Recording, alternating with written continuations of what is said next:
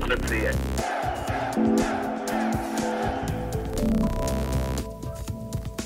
V Čechách máme také kraj, který umíral a do něhož se nyní zvolna život vrací. Je to kraj Benešovský. Kraj, z něhož SS maní české lidi vyhnali. Pole leží ladem. Čeští zemědělci se nyní vracejí k rodné hroudě. Kolem vesnic leží v zemi tichá smrt. Miny. Vojsko nastupuje, aby s nasazením vlastního života vyčistilo kraj od boláků války. Před 80 lety vznikl na území protektorátu Čechy a Morava stát ve státě. Na území ohraničeném řekami Vltavou a Sázavou a městy Sedlčany a Benešov vznikl výcvikový prostor Waffen SS. Jeho oficiální název zněl SS Truppenübungplatz Böhmen, přeloženo do češtiny Vojenský výcvikový prostor SS Čechy. Nedávno se uskutečnila na toto téma konference s podtitulem Paměť z devastované krajiny ve středních Čechách a my se k tématu přidáme s historií CS a s našimi hosty, kterými jsou historici Pavel Dufek z Národního archivu, Pavel Kmoch a Tomáš Zouzal z Ústavu pro studium totalitních režimů. Tak především, jak to všechno vzniklo. Při přípravě na válku SS vlastně zjistilo, že nemá kde pořádně cvičit své jednotky, protože v Wehrmacht, který v té době ovládal vlastně všechna cvičiště, která byla v Německu, eh, musel cvičit také své jednotky, které byly mnohem rozsáhlejší. SS bylo vlastně marginální silou.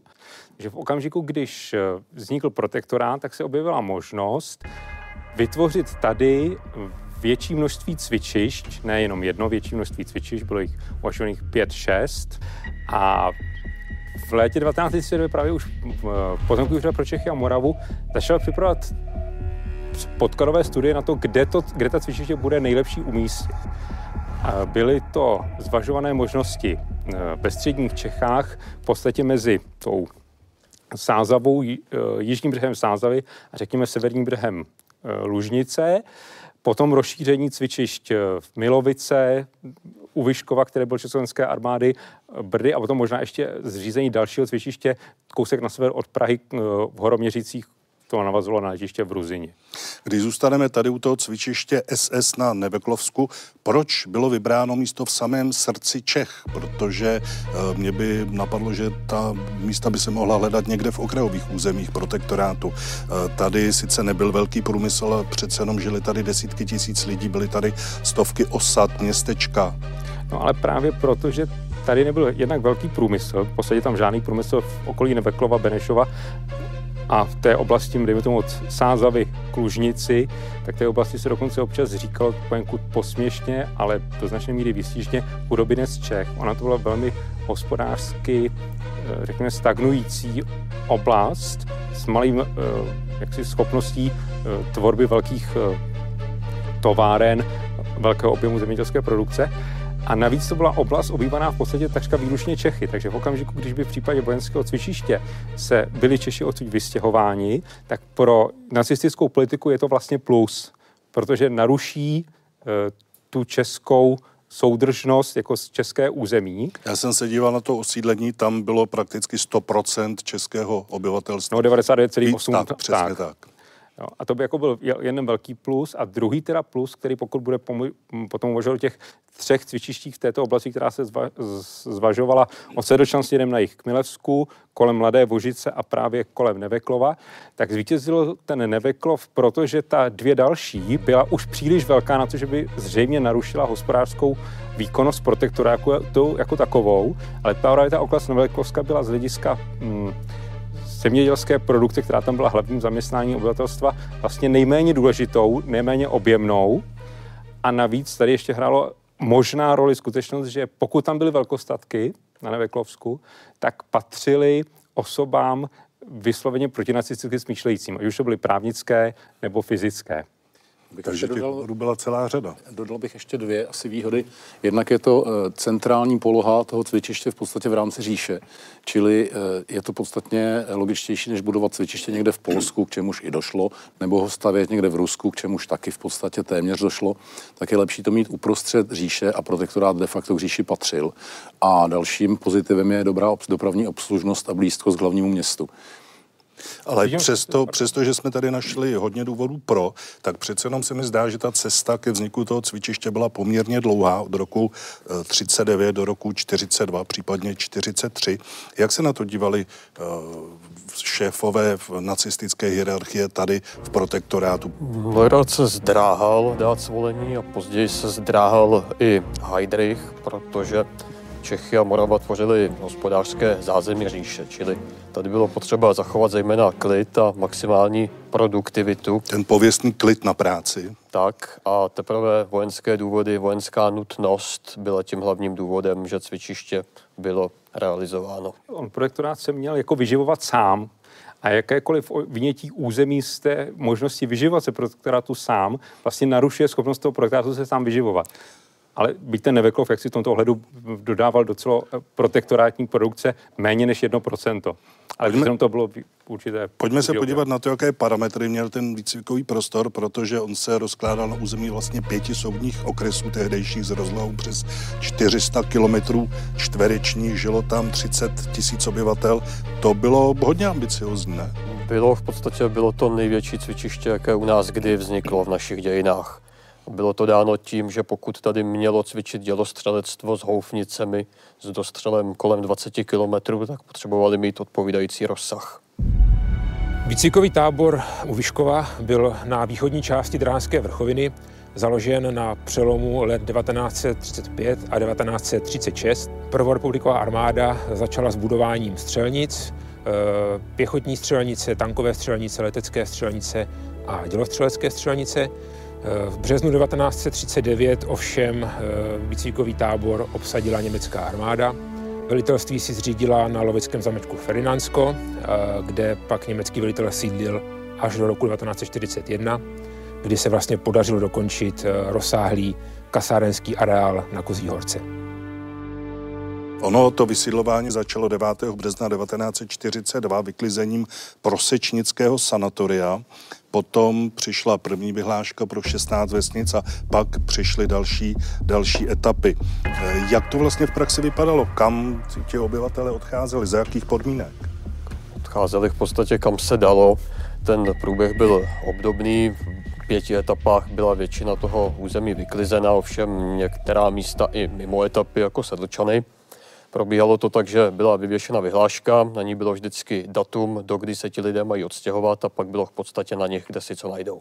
Já jsem tady našel takový eh, paradoxní právní rámec, protože on byl použit zákon o vyvlastnění k účelům obrany státu z roku 1935, který byl původně československým parlamentem přijat v reakci na vzrůstající agresivitu Německa. Tady došlo úplně k jeho otočení toho smyslu. No to jo, ale oni nacisté jak si používali ten právní rámec, který se jim hodil a tenhle ten zákon jim přišel jako vůbec nejlepší, protože se dal použít právě v protektorátu, protože vznikl v Československu, nemusel se, se používat předpisy ne, e, německé, použil se tento a prostě to otočili, že brání protektorát před útoky židobolševiků, plutokratů a podobně. Já bych tomu dodal ještě jeden detail, že eh, vystěhováni nebyli zdaleka všichni obyvatelé, protože se velmi záhy zjistilo, že ten prostor musí nějakým způsobem fungovat, ať už zemědělsky, eh, byly tady kamenolomy, museli se tady opravovat, stavět cesty a tak dále. Takže asi 13 tisíc lidí se vystěhovat vůbec nesmělo, což ale neznamená, že zůstali ve svých domech nebo ve svých vesnicích. Mnozí byli přesídleni v rámci prostoru, zůstali tady jako námezní síla třeba pro ty hospodářské dvory SS a podobně. To byla taková ta německá politická důkladnost, jak oni rychle tady eh, nás tlačili odsud, provedli rychle odhady. Já sám jako študák jsem figuroval s jedním inženýrem a když vám řeknu, že s tímhle panem inženýrem jsme udělali za den taky 50 odhadů nemovitostí, který tedy eh, byli dobrý k tomu, že lidi za to dostali prachy. Všichni, co odešli, měli ty peníze tedy v, té, v tom peněžním ústavu. Někteří se chovali tak, že začali si vybírat prachy a většina občanů tedy říkala, to nebudeme šahat, protože každý jsme předpokládal, že to nebude dlouho trvat, co se vrátíme. Ty peníze, které dostali, byly jako do jisté míry volně byly dispozici, ale ve skutečnosti byly poněkud vázané, takže jako nešli, nešli je vybrat naraz a podobné věci, jako bylo trošku omezeno. A v zásadě to hodilo SS na protektorátní zprávu. Jako, řekněme, jako protektoráti prostě ty se starají a pro ty lidi se pokus něco vytvořit ze zdrojů, které máš k dispozici a které jsou velmi omezené. Jo. A jak se starali? Byla zřízena přesídlovací kancelář tehdy, eh, která sídla v Netvořicích a později v Čerčanech a měla pobočku v Sedlčanech. Eh, každopádně prvořadé bylo, co si kde kdo sehnal sám. Ta kancelář měla určité možnosti dávat nějaké typy, ale bylo to zejména na těch lidech. A tady bychom měli zdůraznit, že když se stěhovala první etapa, což byl sever cvičiště, Lešany, Hradištko, eh, tak to bylo v době Heidrichiády. To znamená, ti lidé odcházeli kamsi, třeba do blízkého okolí nebo do vzdálenějšího, ale lidé ani kolikrát v tom blížším okolí nevěděli, co se děje, protože rozhlas o tom nemluvil, v tisku se o tom nepsalo. Takže oni eh, ty vyhnance přijímali tak eh, zvláštně, ptali se, co jste tam provedli, že vás Němci vyhánějí, ale zase na druhou stranu i ti vysídlenci pak vzpomínali, že i v těchto těch dobách byli lidé, kteří našli odvahu a dokázali jim pomoci. Ti lidé měli nějaký dobytek, měli další majetek. Co, co bylo s ním? Mohli si s sebou všechno vzít, nebo jak to fungovalo? No, v podstatě si mohli vzít jenom část. Jo. Část se přesunula právě na ty SS Hofy a část si mohli vzít sebou a kolem toho byly vždycky jaké, jakoby, řekněme, až srdcerivné scény, kdy se muselo něco odevzdat, dobytek, oblíbené hm, krávy, a podobně. V podstatě je to taky podle etapy. V té první etapy, etapě jo. oni si směli vzít téměř jako všechno, eh, všechno movitý a v těch pozdějších etapách už ne, už ten dobytek prostě zůstával na těch SS hofech. Od druhé etapy byl zákaz. Stroje vážet, a tak dále. Krávy, koně, stroje a začalo to putovat právě k SSOFům. Když jsme prvně se stěhovali, když jsme šli jako v první etapě, no tak to jsme si mohli vzít všecko.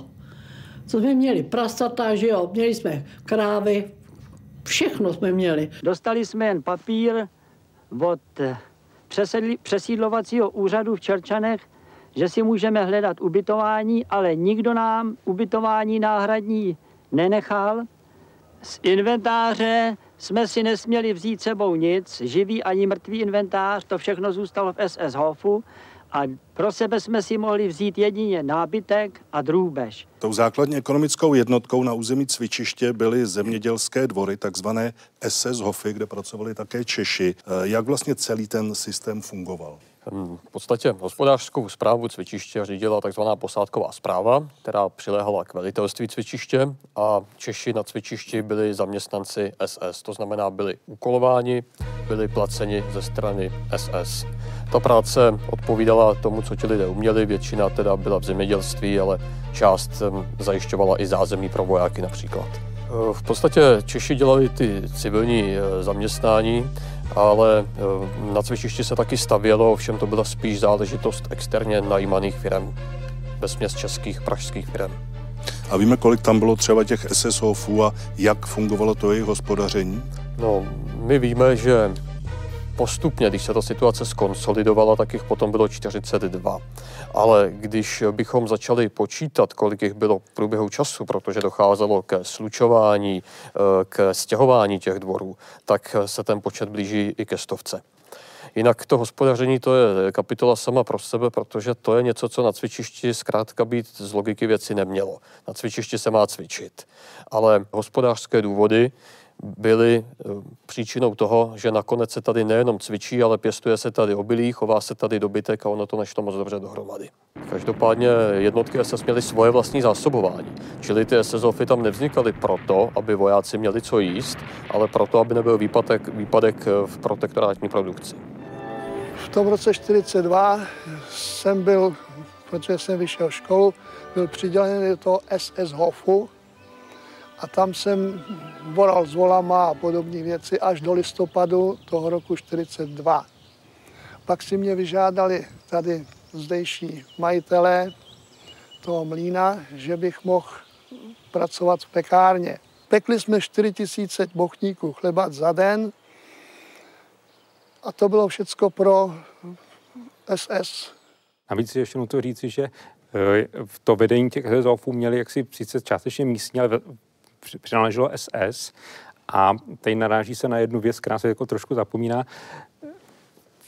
Lidé jsou zvyklí hospodařit v zemědělství na území, které znají. Tam jsou jaksi schopni dosahovat jakoby mm, nejlepších výsledků, ale pokud to neznají, a což většině těch SSOFů často jako neznalo, tak potom samozřejmě ty výsledky nejsou úplně ideální. Jo.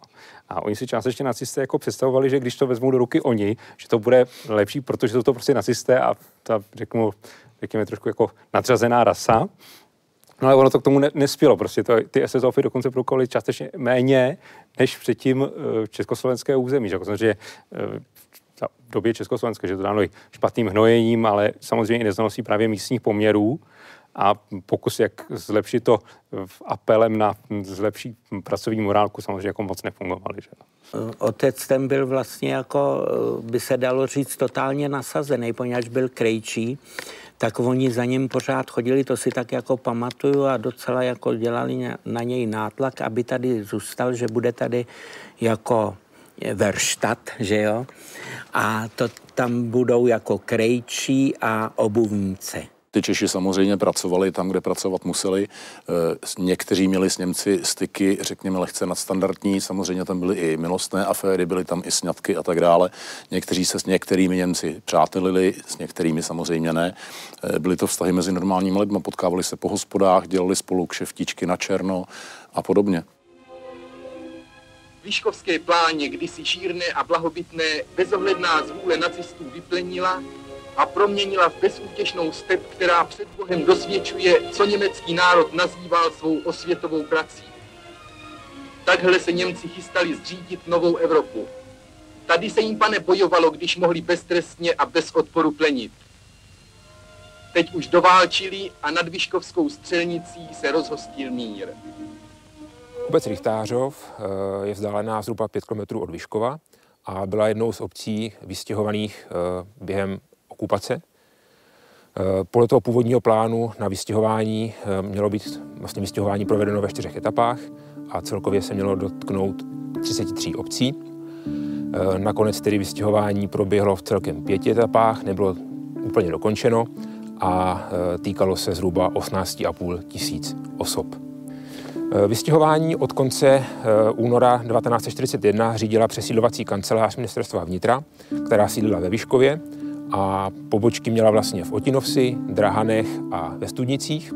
Vystěhovali lidé vlastně museli hledat si náhradní ubytování, eh, buď tedy zakoupením nějakých vlastních nemovitostí nových, na což většinou ale neměli dost peněz, a nebo hledáním podnájmu, což bylo ale v té době velmi obtížné takže ty rodiny často potom žily ve velmi eh, těžkých vlastně podmínkách, mnohdy je třeba v jedné, v jedné světnici. Eh, vysídlení občané eh, se nesměli stěhovat na okresy Vyškov, Prostějov, Brno a Olomouc a zároveň se nesměli stěhovat ani do měst nebo okresů, v níž byla významnější německá menšina. Za osud svých obcí občané poměrně tvrdě bojovali, Například ještě eh, v lednu 1945 přijela, eh, přijeli zástupci obce Ruprechtova za prezidentem Háchou, aby eh, se pokusili vlastně odložit vystěhování své obce, přičemž argumentovali tím, že vlastně panují velmi těžké zimní podmínky v té době, ale tyto snahy vlastně probíhaly i v těch předchozích etapách o vystěhování. Mnohdy byly i úspěšné, takže několikrát vlastně díky tomu došlo k odsunutí termínů vystěhování. Eh, prezident Hácha vlastně o eh, vystěhování Výškovská nebo té Výškovské střelnice eh, jednal například v roce 42 s Reinhardem Heydrichem, předtím vlastně i s Konstantinem von Neuratem. Prezident Hácha při těch jednáních argumentoval tím, že kvůli vlastně vystěhování a rozšiřování střelnic dojde k úbytku orné půdy v už tak vlastně přelidněných českých zemích. Jaké jednotky cvičily v těch dalších územích? tam byl Wehrmacht většinou. Tam jako byl Wehrmacht, to SS tam bylo, pokud já vím, vymýšlené, jestli vůbec. Jo. V Milovicích pravděpodobně ke konci války někdo, ale není to úplně zmapováno. Milovice byly speciální, speciální třeba cvičiště pro granátníky a hlavně samohybný dílo. Neveklovsko bylo cvičištěm SS. Do té oblasti přicházely tisíce německých vojáků, vznikaly zde vojenské školy a ten prostor byl dimenzován, aspoň co jsem našel v dokumentech, na výcvik jedné divize o počtu asi 20 tisíc mužů a celkem ten prostor byl dimenzován na 30 tisíc lidí. Jak byl řízen ze strany SS? Eh, řízen byl centrálně, ten výcvikový prostor měl svého velitele v hodnosti generála, tam se vystřídali tuším, že čtyři lidi postupně. Eh, posledním a nejdéle sloužícím velitelem byl brigady Führer Alfred Karaš, Ten měl pod sebou samozřejmě nějaký štáb, nějaké své zástupce a jednotlivé školy v prostoru, kterých bylo kolem deseti těch větších, tak měli zase své velitele většinou v hodnostech plukovníků, majorů a podobně. Alfred Karaš, kdo to byl, jak se ve své funkci choval? Alfred Karaš byl původně důstojník Wehrmachtu, poté policista, a poté přestoupil, tuším, že až počátkem války do SS. On nebyl v podstatě žádný velký frontový bojovník, on byl de facto úředník, vojenský úředník.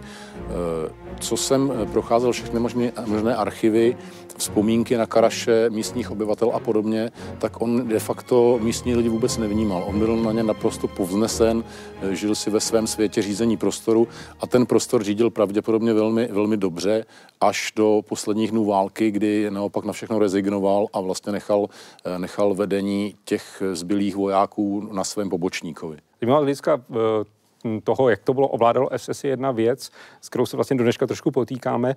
Když tu oblast převzalo SS, své zprávy, tak se částečně pokusila úspěšně, řekněme, z určité, do určité míry i zničit třeba pozemkové knihy v této oblasti, takže restituce majetků potom byla dosti obtížná a dneška se občas na to naráží, protože prostě nejsou pozemkové knihy o tom stavu pozemků před rokem 39. Hm, jo.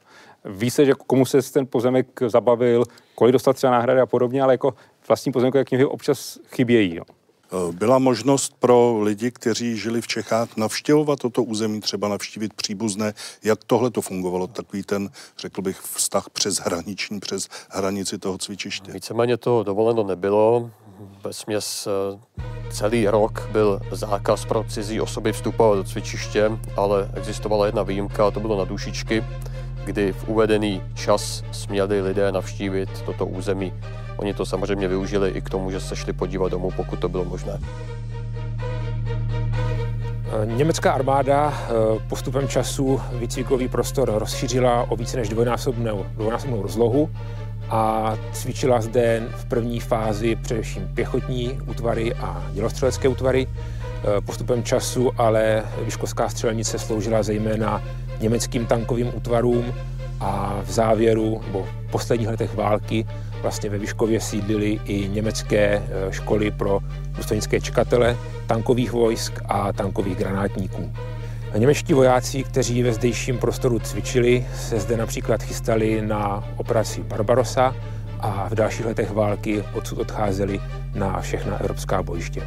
Eh, tento prostor střelnice je zachycen na původní německé mapě, která vlastně zachycuje eh, stav v roce 1943 nebo 44. Je tam vidět, eh, jsou tam vidět tři bojové dráhy vedle sebe a tam jsou vlastně zaznačeny dále jednotlivé německé objekty, které sloužily ke eh, sledování střeleb a zároveň také k tahání terčů nebo k jejich sklápění a stavění. Podobných betonových objektů Němci v celém výcvikovém prostoru postavili více než 100. V rámci toho cvičiště vznikaly specializované školy. Eh, já jsem našel ženýní na hradištku dělostřeleckou v Benešově, byla tady škola panceřových granátníků, dneska asi bychom řekli motostřelců, škola stíhačů tanků. Jakou podobu měla ta výuka? No tak ona tam byla třeba mimo jiné i škola zubních techniků SS a podobné paradoxní záležitosti. E, ta výuka měla být co možná nejvšestranější, třeba když se říkal o té ženijní škole, to bylo nejstarší školící zařízení a jedno z největších. E, průběžně tam mohlo být až kolem pěti tisíc vojáků. E, výcvik měl být komplexní, to znamená, že se e, v ženijní škole e, cvičili třeba eh, ženisté pro horské divize SS, cvičili se tam násilné přechody řek, byla tam dvě cvičiště na, na řece Vltavě a na řece Sázavě, cvičilo se tam samozřejmě zákopnictví, minérství, byl tam obrovský, eh, obrovský sklad eh, min a munice a podobně. Čili účel toho výcviku byl připravit vojáka komplexně pro nasazení na frontě. Jediné, co v tom prostoru nebylo, tak nebyla tam škola tanků protože tam nebyl prostor. Ale byla tam, jak jste říkal, škola samohybných děl, což jsou v podstatě tanky bez věže. Tady ještě jedna věc, a sice, že se tam zkoušely i nové druhy zbraní a nové druhy technik bojových. Postupy, Moc toho no. bohužel o tom nevíme, ale máme určité indicie, že se tak dělo. Co ještě nezaznělo, eh, v tomhle prostoru se střídali nejenom němečtí SS, ale i mnoho zahraničních dobrovolníků, francouzi, vlámové, rusové, italové, všichni, mož, všichni možní národy, kteří v SS byli.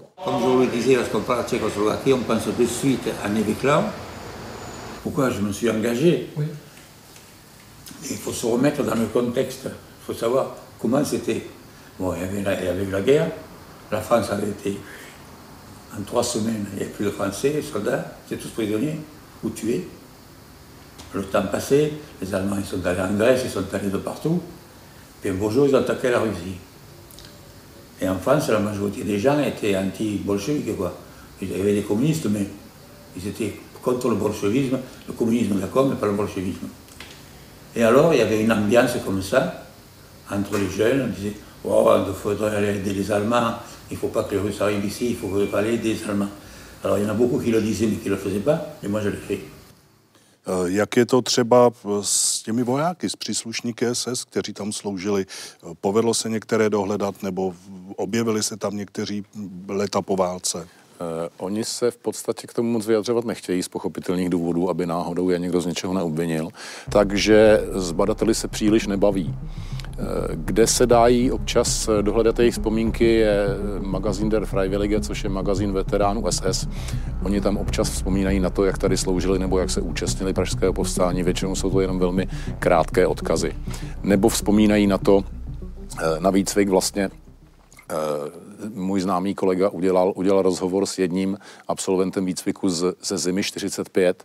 Eh, vzpomíná na to, jak vlastně žili v nevytopených, eh, v nevytopených dřevěných barácích, spali v uniformách, akorát si sundali boty, spali v čepicích, jednou týdně měli suchý den, kdy nedostali vůbec najíst a tak dále a tak dále. Čili žádná procházka růžovým sadem to rozhodně nebyla, ten výcvik. Mně bylo tehdy 14 let ale co jsem vozili ty kluky, to byly 16-17 letý kluci. Ty jsem vozili eh, normálně v civilu, jak je dali do uniformy a začali cvičit, tak to tady honili jako psy. Jak psy je honili. Když tady bylo několik úmrtí. V zimě normálně do polonaha a tam chodil nějaký lotyš, voják, teda německý, vždycky se ho ptali, že proč dostávají takovou zabíračku ty kluci. Jo, říkal, že toto vše chtěli fojna, tak mají fojna. Oni tam někteří dokonce i skončili, protože v Nalžovicích bylo, eh, byl soud SS a vynášel poměrně jako eh, pravidelně i rozsudky smrti, takže existují příslušníci SS, které se do toho prostoru dostali a už vlastně ho nikdy neopustili. Jo tam, kde je na jihu cvičiště Chlum, Nalžovice, Dublovice, tak tam byl takzvaný přeskušovací oddíl. To byli, můžeme říct, neposlušní sesáci. Byli to ti, kteří se dopustili nějakých přestupků nebo třeba i dezerce a tady byli umístěni, znovu školeni a potom posíláni na nebezpečné operace a někteří také tady byli popraveni. Ony ty školy využívaly stávající objekty, ale další objekty se budovaly. Zachovaly se některé ty objekty do dnešních dnů? Co je tam možné vidět z té doby? Eh, je toho málo. Eh, v podstatě třeba to, co se přistavilo, přistavilo se důstojnické kasíno, takzvané na hradištku, tím, že se spojily dvě vily stavebně. To už je zase, zase vybourané, je to v původním stavu. U hradišťka zbyla takzvaná pistolová střelnice, velmi záhadná železobetonová stavba, která rozhodně nebyla jako pistolová střelnice postavena. Ono se spekulovalo, že může mít nějakou souvislost s tím pověstným legendárním štěchovickým pokladem dokonce. E, samozřejmě, to, to je, to je úplně zase jiná kapitola. Spochybnil. Ale když se, když se na tu věc podíváte detailně, ta, ta e, střelnice je strašlivě masivní, je odvodněna. E, mně to spíš připadá, že je to střelnice, dejme tomu, na protitankové zbraně. Střelnice na makety tanků, na střelba z pancerfaustu a podobně. Na pistoli je to naprostý nesmysl. Na pistolovou střelnici vám stačí uh, hliněný záhos. Viděl jsem na kraji Hradištka také betonový bunkr, ten je zřejmě také z té doby. Ten je pravděpodobně z té doby jakožto obrana mostu samozřejmě. Potom kousíček eh, od toho Hradištka v Brunšově, tak je právě to vodní cvičiště eh, Moldau. Je tam vlastně kamenný, kamenný bazén s asi šestero schodištěm, kde se nastupovalo do útočních člunů. Eh, o kousek dál po proudu jsou ještě mola, kde ty útočné čluny parkovaly a tak dále. Prosečnici a v Lešanech byla velká granátnická škola SS, což de facto jsou ti jako motostřelci, nebo na to byla pěchota, eh, pohyblivá pěchota, která se měla pohybovat na eh, obrněných vozech. Ne vždycky to byla pravda. Výcvik máme, máme z výcviku nějaký zápis, kde se jednalo o překročení řeky Sázavy, noční útok a tak dále. Další velkou školou, která se přestěhovala během války do Týnce, Eh, byla eh, důstojnická škola Junkerschule Prague, která původně byla umístěna v Dejvicích, ale vzhledem k tomu, že v Dejvicích nebyly výcvikové prostory, tak nakonec byla přesunuta do prostoru Týnce a Vrchotových Janovic.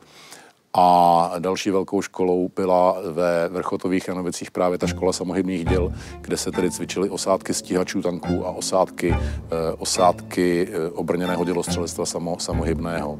A poslední velkou školou byla asi dělostřelecká škola přímo v Benešově v kasárnách původní prvorepublikové armády. Cíle, které Němci sledovali, nebyly pouze vojenské, ale i politické, protože střelnice se po skončení války měla stát součástí eh, německého koridoru, který by se táhl přes celou Moravu a šlo tak vlastně o součást snah o germanizaci a ovládnutí prostoru Čech a Moravy. Němci budovali i rozsáhlou infrastrukturu. Eh, součástí té infrastruktury byl i systém pozorovatelen a strojoven. Ty objekty se budovaly v různých provedeních a v různých odolnostech. A vlastně zajímavostí je, že některé z těch objektů byly eh, i eh, maskovány, takže v krajině bylo možné narazit například na školu, větrný mlín, eh, letohrádek nebo třeba hospodu. To maskování bylo vlastně prováděno jednak tím, že se prováděly nátěry na stěnách a jednak tedy poměrně složitými nástavbami na stropech těch betonových objektů. Jednou z těch dochovaných nástaveb je i pozorovatelna stříbrná, která leží eh, uprostřed vojenského prostoru.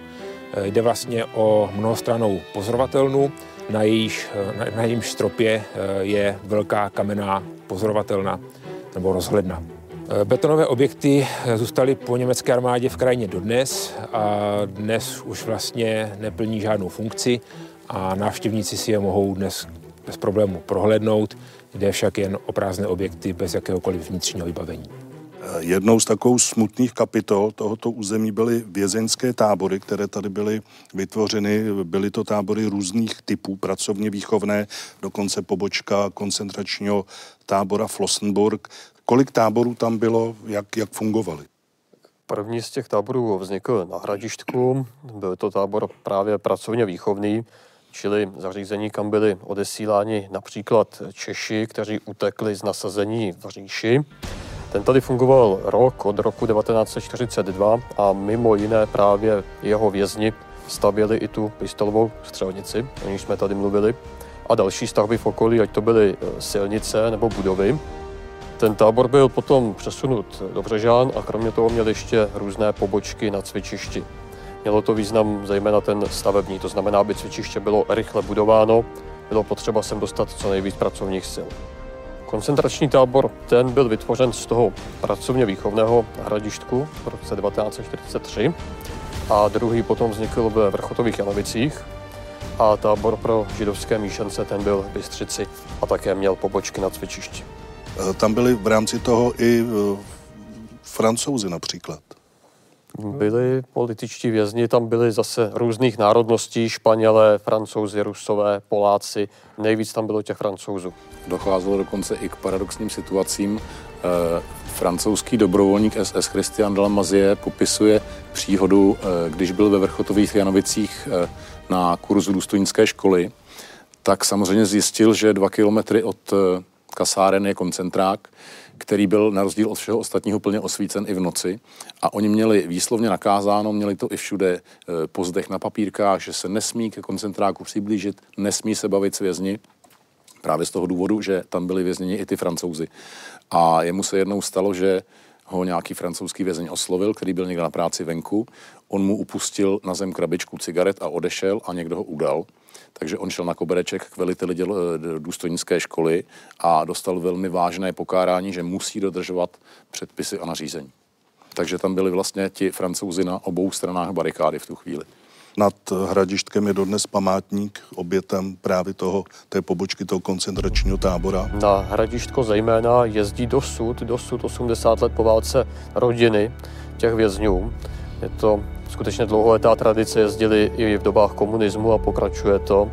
Je tam, je tam velký kříž a připomíná vlastně tři dubnové dny v roce 1945, kdy vězni byli voděni ke kopání protitankového zákopu u Třepsína. Díváme se na něj tamhle na fotografii a při té příležitosti byli masakrováni. Jsou to vlastně už ty události konce války, kdy selhávají vojákům nervy a dochází k těchto těm excesům.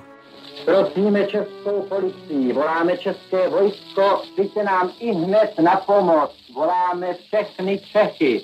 Voláme podporu volkových letců. Voláme obyvatelstvo, aby na silnici Benešov Praha postavilo dostatečné překážky. Jednou z rolí tohoto cvičiště byla vlastně obraná funkce na sklonku války, kdy se počítalo s tím, že to bude jedna z posledních bašt SS. Eh, byl, byl tenhle záměr realistický? Eh, byl realistický v případě, že by nevypuklo České národní povstání, protože vlastně ten eh, ten personál, který byl tady v dubnu 45 prostoru, tak měl být nasazen po boku armádní skupiny Střed a ta měla ústupovými boji ještě tři týdny zdržovat Rusy a dosáhnout předpokládané demarkační linie na řece Vltavě. K tomu, jak víme, nedošlo. České národní povstání vlastně neumožnilo armádní skupině střed boj, protože jí totálně, totálně dezorganizovalo týl. Ke konci války eh, bylo plánována stavba eh, dobrovolnického sboru SS, který ovšem nikdy se nepostavil. Eh, měl být o třech brigádách. První brigádu, kterou, kterou vlastně postavili, tak tu hnedka využili na frontě u Cistersdorfu v Rakousku, kde byla okamžitě rozbitá. Byla to brigáda BMN Meren a zbylé dvě brigády plus brigáda Žejný právě vytvořili ten Wallenstein, který zasáhl proti Praze. Ta část benešovských jednotek byla velká část. E, my to nevíme přesně, kolik ten Wallenstein měl lidí, ale bylo to minimálně 12 tisíc, což je vlastně v té době síla, dejme tomu, slabší divize. E, zasahli poměrně, poměrně významně e, obsadili, obsadili Vltavské údolí vlastně až po Podolskou nemocnici, po Vyšehradský tunel a po Zlíchov na druhé straně. Obsadili Barandov, Eh, obsadili dívčí hrady a tak dále. Na druhém břehu se dostali přes Krč do Mychle, eh, do Podolí, dobili Modřany, dobili Bráník, dostali se opět k tomu Vyšehradskému tunelu a eh, zastavili se vlastně až na Pangráci na dnešním soudním náměstí, kde tedy kde, kde se teda bojovalo 7. května a Eh, od té doby oni začali pomalu ustupovat, protože probleskávali zprávy o tom, že bude podepsáno příměří. Ono si to vyžádalo také dost obětí na české straně mezi civilisty. Eh, hlavně si to vyžádalo nejen dost padlých, ale i dost zavražděných. Speciálně na tom, na tom v té krči, na pomezí krče a pangráce, eh, mají mládenci pravděpodobně z Valensteinu na svědomí asi 50 postřelných civilistů. Většinou to byly ženy a děti, které oni prostě zmasakrovali, když nebyli ozbrojení. A tady také už jste to naťuk, zbytek vojátků vlastně opouštěl to cvičiště jeho západním směrem, aby se dostali do amerického zajetí. Cestou vraždili také civilisty, například na Živohošti. Dostali se někteří z nich před soud? Eh, minimálně. Pokud vím, dostal se před soud třeba Ginter Klaus, který měl na svědomí v Čerčanech nějaké zastřelené civilisty a dostal se tam jenom proto, že když eh, odjížděl, tak v Benešově cestou byl poznán českým četníkem, byl zatčen a jel zpátky do Čerčan. Jinak se u mnoha těch pachatelů vůbec nezjistila jména pokud se zjistila, tak eh, nebyli dohledáni, anebo byli dohledáni a nic se s nimi nestalo, byli vyslechnuti a nikdy vlastně nebylo zahájeno ani stíhání. A to se netýkalo jenom Spolkové republiky Německo, ale i východního Německa.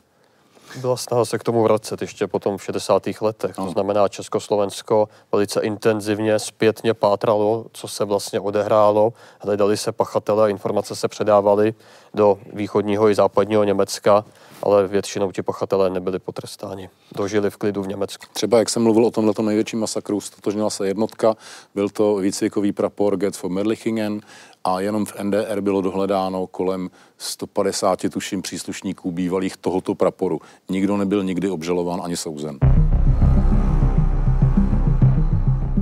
Sovětská a rumunská vojska osvobodila Vyškov 30. dubna 1945 a Vyškov jako takový za osvobození zaplatil poměrně vysokou cenu, protože se stal jedním z nejpoškozenějších měst v republice.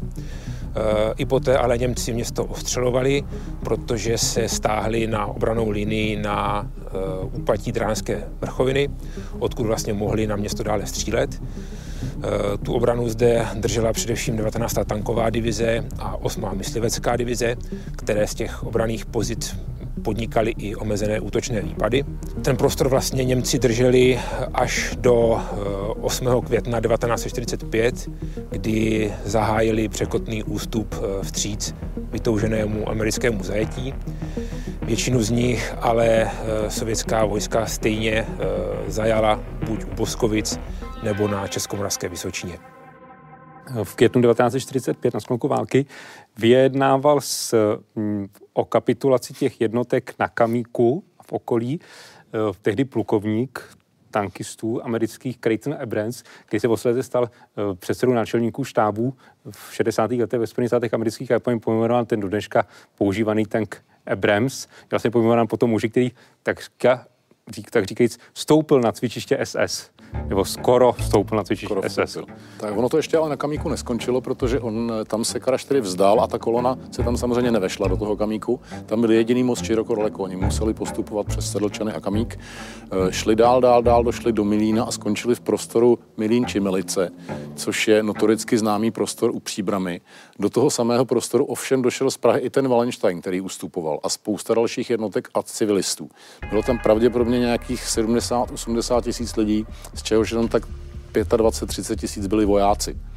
A e, ještě taková perlička, ty tři brigády Wallensteinu, které masakrovali tu Prahu, a e, dělali to všechny ty tři brigády, tak měli, e, respektive jejich velitelé měli různé osudy. Ty vojáci měli velmi často smůlu, protože v tom prostoru, jak jistě víte, e, skončila válka až 12. května. Američané je odmítli převzít, odzbrojili je, nechali je čekat na místě, většinu z nich odzbrojili. Oni udělali ještě takovou fintu, že vlastně překročili tu demarkační Oni byli linii, daleko, daleko před demarkační linií, přesně tak. Němci si mysleli, že jsou v pohodě, že jsou u Američanů ano, a když dorazila rudá armáda, tak Američané cukli na tu původní. Demarkační linie byla až v Blatné.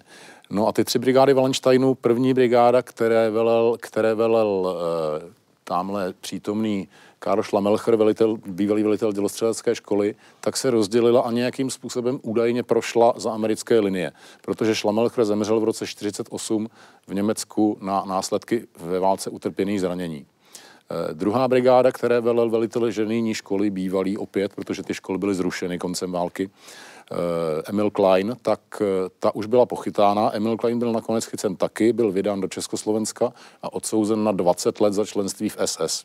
Důvodem samozřejmě k tomu rozsudku byl ten bájný štěchovický poklad. Klein celý život o tom mlžil, vyprávěl pohádky a zúročilo se mu to takhle, že těch 20 let si skoro odseděl. A na třetí, druhou stranu nedostal trest smrti. Nedostal trest smrti, ale pořád se toho bál, proto si vymýšlel. Přesně. A třetí z těch velitelů, Wolfgang Kerchl, který pravděpodobně, nebo zcela jistě velel celému Wallensteinu a některé z těch masakrů má na svědomí, když ne osobně, tak minimálně velitelsky, tak ten pravděpodobně velel tomu po té poslední obraně umilí na toho 12. května v noci a ten se zastřelil v poli kousek od silnice ráno 12. května. I se svým pobočníkem, tuším. Tak. Zámek Treuerstein byl do roku 1941 sídlem německé lesní zprávy a po vystěhování zůstal prázdný. Poté se vlastně obec stala e, cílem častého německého ostřelování, čímž utrpěli jak domy, tak vlastně i sám zámek. Po osvobození se lidé začali vracet do vystěhovaných obcí. Někteří měli to štěstí, že našli svoje domy poměrně v pořádku, jiní naopak měli tu smůlu, že našli svoje domy e, ve velmi špatném stavu. Eh, někteří lidé proto využili možnosti a eh, obsadili vlastně uvolněné statky po Němcích eh, ve Výškovském jazykovém ostrůvku nebo v pohraničí.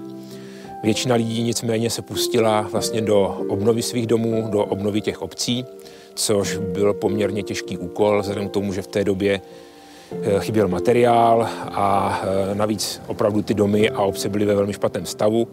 Pamětníci vzpomínali třeba na to, že byly strhané střechy, vytrhaná okna, vytrhané podlahy, vytrhané elektroinstalace, eh, zbořená kamna, byly vlastně eh, zarostlé pole, veřejná prostranství plevelem naletovými dřevinami, takže ta obnova byla velmi, velmi náročná. I do dnešních dnů jsou na některých domech vidět stopy poškození po ostřelování německými granáty. Československá armáda po válce chtěla zachovat eh, výcvikový prostor eh, v rozšířených hranicích, nicméně vzhledem k tomu, že obyvatelé už se vraceli do svých domovů a proti tomuto záměru se vlastně eh, rozhořela velká, velká, velká nevole, tak k tomu nedošlo a výcvikový tábor se vrátil do původních předválečných hranic. Psy a elektromagnetické detektory se spojují, aby přelstili nepřítele. Pes usedá, mina je na blízku. Ten výcvikový prostor vlastně zanikl s koncem války, kdy se obyvatelům otevřela možnost návratu do těch původních domovů. Jak ten návrat vypadal? Já jako vypadá to trošku nadneseně, ale to území bylo vlastně územím, které můžeme připodobnit oblastem, kde zůstala fronta a po nějakou dobu tam prostě setrvala. A z hospodářského hlediska ta území skutečně byla oblastí, kde se bojovalo. A po válečném rozvratu a po válečné bídě, která v Československu byla, tak nebyl dostatek zdrojů na rychlé, hm, rychlou obnovu a zároveň samotnou vyčiště to území nebylo schopno ze svých hm, zdrojů tu obnovu e, rozjet. A to právě zpomalovalo tu obnovu, dejme tomu až do 50. do 60. let. Si to už dokážeme těžko představit, protože je to 80 let stará minulost, ale ti lidé, kteří vůbec na cvičišti zůstali jako civilisté, tak už i pro ně to bylo dost těžké, protože jim stříleli nad hlavama doslova, eh, viděli, jak ta krajina je ničená, jak domy, vesnice jsou ničeny. A v momentě, kdy tedy skončila válka a ti lidé se vraceli a někdy v podstatě se neměli ani kam vrátit, protože ty domy byly třeba i do základů vybourané a nebylo nic. Když čtete kroniky, tak se dočítáte, není dřevo, není cement, není ani papír na psaní. Tak a ono v podstatě, co tam nezničila německá armáda v rámci toho tříletého pobytu, tak to tam dorazila armáda sovětská, která tam bydla různě po lesích v zemliankách a stopila další ploty a další okna a další dveře. Takže, jak říkají kolegové, trvalo to několik let, než se ten prostor začal trošku sbírat ze země. Ani jsme na ráno nečekali, jestli nám dají svolení nebo ne. Oni tenkrát to chtěli tenkrát zabrat taky nějaký takový, jak se říká, společenstvo, jo a že by nás sem jako nepustili vůbec. No, no ale my jsme všichni protestovali, co jsme tady byli v, v Hradíšku a v Krňanech a tak nějak, no tak nás nechali sem nastěhovat zpátky. No. A proč ten vojenský prostor nebyl využit eh, československou armádou po válce? No, protože to bylo zřejmě politicky naprosto neúnosné. Jo. Představ, že československá armáda ve středu Čech obsadila prostor, který předtím obsadilo SS, tak to prostě na tom nikdo nemohl vůbec přistoupit. To jednak, jo. a jednak se to nestihlo, protože on vlastně nevyšel žádný pokyn, že se lidé mohou stěhovat zpátky. Lidi to prostě udělali. Než se stát rozmyslel, co s tím prostorem bude, tak ty lidi tak byli zpátky. Byli, to jsou dokonce mm, i lidi, kteří jak si ještě v době povstání už přišli na svůj dvůr, Jo, jak si divize Wallenstein vyjela na Prahu a oni, to cvičili se vyklízet a oni už byli doma a jak si ještě válka vlastně neskončila, takže potom už to prostě nešlo ty lidi dostat pryč. V podstatě po druhé světové válce byla snaha tyhle ty, tyhle přížiště zase omezit. Jo. Nedošlo k tomu Brdech, ale došlo k tomu právě u Milovic a v zásadě částečně i u Vyškova. A tam jako trošku jiná situace. E, tam se obyvatelstvo trošku vyměnilo. Tam bylo německé obyvatelstvo u Vyškova a bylo vystěhováno české obyvatelstvo z Vyškovská a bylo rozšířeno to v české území, to cvičiště. A potom se vystěhovalo německé obyvatelstvo z Vyškovská a vlastně ty Češi z toho vysídlení z toho českého se přesunuli do toho německého území. Jo. Ale Milovicko se třeba vrátilo zpátky a Neveklovsko se vrátilo zpátky celé. Milovicko částečně, Neveklovsko celé. Víme asi, kolik z toho původního počtu lidí se vrátilo do těch původních domovů? Skoro všichni. Byly nabídky získat třeba statky v pohraničí, to znamená mnohem větší usedlosti. Je pravda, že někteří to využili, ale ta touha vrátit se domů byla silná. Na našem domě nebylo jedno jediné okno, jedny jediný dveře, vrata nebyly, to všechno bylo pryč. Mně samotnému, když jsem to všechno viděl, ani se zpátky nechtělo. Původně jsem chtěl jít do pohraničí, ale moje rodiče, kteří s tím byli srostlí a byli už poměrně staří, říkali, co kde my si jinde počneme, No a tak nakonec mě přesvědčili, že i s rodičema jsem přišel zpátky. Dneška se ten kraj vlastně následky toho okupace a vytvoření cvičiště potýká. Ať už myslím, už jsem hovořil o některých těch knihách, které pozemkových zmizely, ale uh, prostě v těch lidech, v té paměti obyvatelstva to je, protože, jak říkal pan kolega, většina se tam vrátila a tu paměť si předávají mezi sebou. Jo. Takže jak si je tam to povědomí do dneška a řekněme si rovnou, ta oblast se podle mého mění z toho ještě nespamatovala, jakkoliv to vypadá podivně, jak jako úplně se ještě nespamatovala. No, kromě těch hmotných škod taky nemůžeme zapomenout na škody na mezilidských vztazích. To, že část obyvatel tam zůstala, ať už dobrovolně nebo nuceně, a část odešla, tak to udělalo skutečně hluboký zásah do vztahu mezi těmi lidmi, protože jedni od druzích si mysleli, vy se máte lépe, protože jste pryč, oni zase, vy se máte lépe, protože jste vlastně doma, ale ve skutečnosti dobře se tam neměl nikdo. A ono z toho ještě povstala jedna věc a to byly poválečné retribuce, kdy teda ti, kteří tam zůstali, pracovali pro německou stranu, pracovali pro SS a měli s těmi Němce, Němci nějaké nadstandardnější vztahy, nebo řekněme i normální vztahy, tak samozřejmě byli vyšetřováni a souzeni buď mimořádným lidovým soudem nebo trestně komisí a tak dále. I za třeba marginální provinění, jako byl vztah s Němcem, přátelský nebo milostný. Stačilo najít dva svědky, kteří prohlásili, že byli tím vztahem za války veřejně pohoršeni a dotyčná, většinou to byla žena, byla odsouzena. Tak takový byl tedy pohled do státu ve státě z dob protektorátu Čechy a Morava. Já děkuji našim hostům za jejich názory, vám děkuji za to, že jste se dívali opět na shledanou u pořadu Historie CS.